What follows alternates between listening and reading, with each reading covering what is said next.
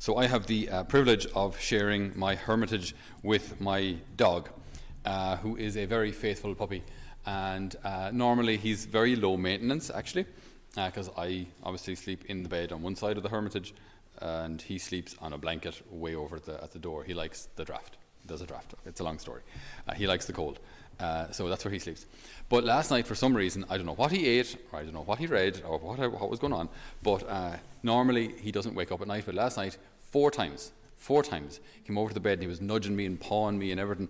And he normally only does that if he eats something that he needs to go to the bathroom. But four times in one night, that has never happened ever. Okay. And when I'd open the door, and it was lashing rain like it is now, you'd open the door, he doesn't mind the rain at all, and he just he just he bolts out, he sprints, and he jumps. He does this kind of this kind of deer jump where he kind of does the kind of the, the leprechaun jump where he jumps, and the back legs go like a bit, bit of a tap to, to one side. He he was li- every single time. It's not getting boring. It's getting boring for me. It's three o'clock in the morning. Uh, but he just loved it. He just loved that freedom. Love that. Just the, as, soon as, as, soon as, the door opens, as soon as the door opens enough, wide enough for his head, boom, he's gone. And uh, off into I don't know where, just down, down into the field, goes to the bathroom, and comes back in five minutes. And uh, it reminded me of uh, something which the rector of our seminary said years ago. He said he's, he's got a very, he's a very observant person and uh, very smart, very, very capable, and all that. And he said that he noticed one Lent that he did a bit of self reflection.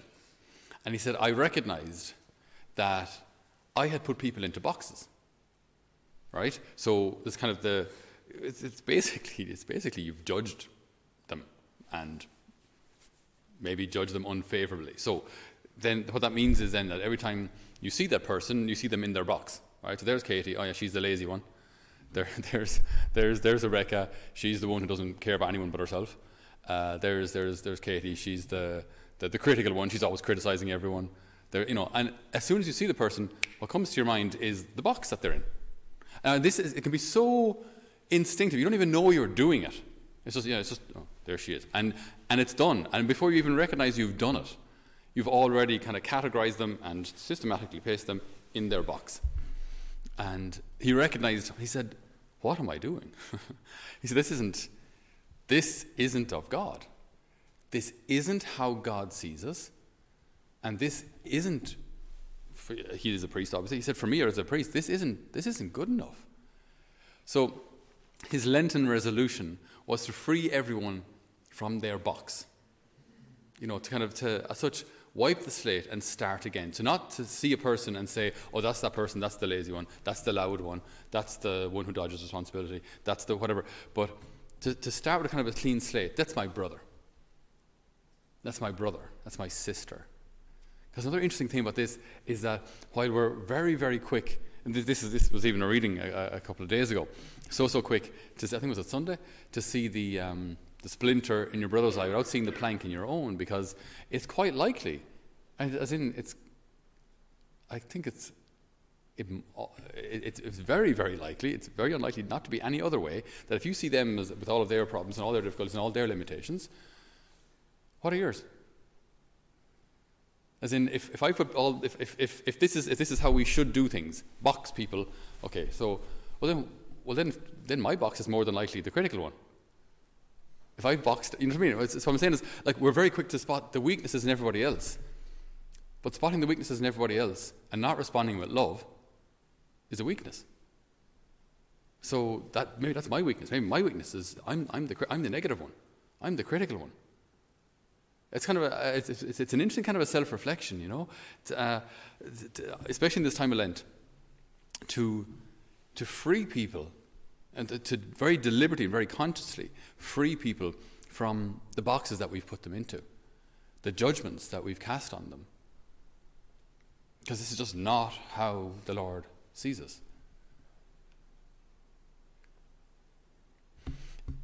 When we become aware of these things we then have a kind of we then have a responsibility to act on them. And this you do see in unfortunately here in Ireland in families as well, when there's a, a family breakup or split up or whatever. it can happen between counties, it can happen between countries, it can happen, you know, they're the people from that side, they're all that way. People from you know, we don't it gets very politically correct now to give examples, but um, but you know what I mean. You, you, you, you, all know it, like you know the French. They're typical. They're always the English. They're always oh yeah. The Americans. They're always oh yeah. The Germans. They're always yeah. And it's so easy to group them all into this box, and then inst- uh, kind of innate. We have this kind of uh, almost in- instinctive reaction just to to leave them there, and that's it. To kind of write them off. That's it. Done. At the beginning of Lent, we, took, we had a reading from the prophet Isaiah where the Lord asks, the Lord speaks through Isaiah and says, Is this the sort of fast that pleases me? You know, a truly penitential day for men, hang your head like a reed, lying down in sackcloth and ashes? Is that what you call fasting? A day acceptable to the Lord? The answer is no, by the way. He's, he's saying these things are they're okay on their own, but this is not the point of Lent. He said, Is this not the, fa- the sort of fast that pleases me? It is the Lord who speaks to, br- to break the unjust fetter. So a fetter is like a chain. To break the unjust chain. So where have I kind of changed someone, ju- judged someone, criticized them, put them in a box, tied them up? Break it. Is this not the kind of fast that pleases me? This kind of in, remember, this is all interior life, all interior. It all happens in here, and all happens very, very quickly. Is this not the kind of fast that pleases me? It is the Lord who speaks. It is the Lord who, he's underlining this. Whenever he says that, like he's saying, this is for you. It is God who speaks. Is this not the kind of fast that pleases me? To break the unjust fetter, to undo the thongs of the yoke. The yoke is that heavy thing that you put on a, a bull or a, an ox when he's pulling a plough. So it's a big, heavy wooden thing that goes across his shoulder so he can pull it, but they're necessarily heavy.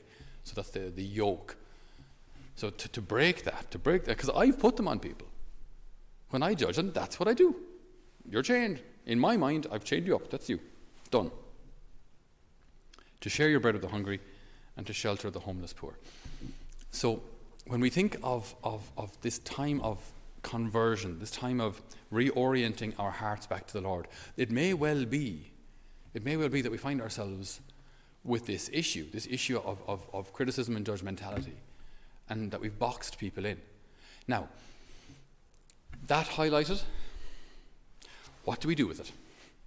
Because you might say, well, okay, that's, that's me. Okay, I admit it, I, I've done that, I've done that. So, how do we get out of that? How do we change that? One issue we're always going to come across in, in the spiritual life that's going to stop us from making any spiritual progress is excessive self reliance. When I rely too much on myself. So I'm going to sit down and I'm just going to make it happen. Do you know? That kind of self, I, I'm going to do this. That generally won't work. It generally doesn't work because we're mortal, we're weak. So this is where, again, in this time of, of Lent prayer, fasting, almsgiving, prayer, if I want to change my heart, if I want my heart to be uh, a loving place, a kind of a a warm place for uh, such people almost to, to come so that they can feel loved. Like they can maybe feel even the presence of God. You know, certain people, when you meet them, you just feel that person is close to God. That person has this, this love or this warmth that's, that's, that's actually literally out of this world. Well, then that's, that's where I get it. I don't get it from me. I get it from the Lord. And I, the way I access that is through prayer. So my, when, I'm, when my heart is united to the heart of the Lord, then I have what I need. I have the love I need. I have the forgiveness I need. I have the grace to, to start again with people. I have the grace to, to seek the best in people. Very interesting because actually, if I'm on, slight public confession here, by nature, I'm very critical. Sorry, I am though. Uh, it helps at times. Uh, well, no, it helps. It helps to be observant doesn't help to be critical. But it's amazing when you can turn that, that analytical mind to positive things. It's, it's quite surprising what it reveals. Do you know, I mean, I could look at anybody, Michael here, right? And, um, and instantaneously, to one or two, not very many actually in your case, ne- negative things might come to mind. You know, okay. But, okay, use that same gift Use that because I mean, remember, uh, being having good observation, being being observant, can be an absolute gift. All these things can be gifts if they're used right. So, in, uh, so now use that kind of a- analysis, that analytical mind and that memory that I have of him. What are the good things that he's done? What has he brought to community? And you actually, there's, there's, there's a lot there. There's a lot there. Whereas if I can go with my instinct, my instinct is the negative box, the critical box. But with the grace of God, with the grace, like I, I want to be perfect as the heavenly Father is perfect. This is a command of Jesus, and even in, in, in today's reading, like it's so it's so blunt. Okay, he said, you've heard, you've heard how it was said to our ancestors, you must not kill, and if anyone kills, he must go to the court. But I say this to you. That's quite a statement from the Lord. Like he said, that's okay. Uh, that's not wrong. Don't kill, right? We get that. But I'm calling it to way more, to way more than just not killing each other. I'm calling it to, to actual love, love of each other. And when you, so when you have a problem with your brother, so he said, don't call him fool, don't call him renegade. I'm thinking, why is this such a problem? Because sometimes people are foolish. sometimes people are foolish. Sometimes people are renegade, we don't really use that word much, but any kind of a criticism you might have. Sometimes people are lazy. Sometimes people are forgetful. Sometimes people are fearful. You know, you see these weaknesses in other people and you go, sheesh, why are they so full of all these weaknesses? Okay, so, but the, the issue here isn't so much recognizing the thing, I think. I think the issue is that if you call your brother a fool, so you've judged him. Because it may be some, a person isn't as intelligent as another. Maybe a person isn't as hardworking as another. That's real life. It's just the way it is.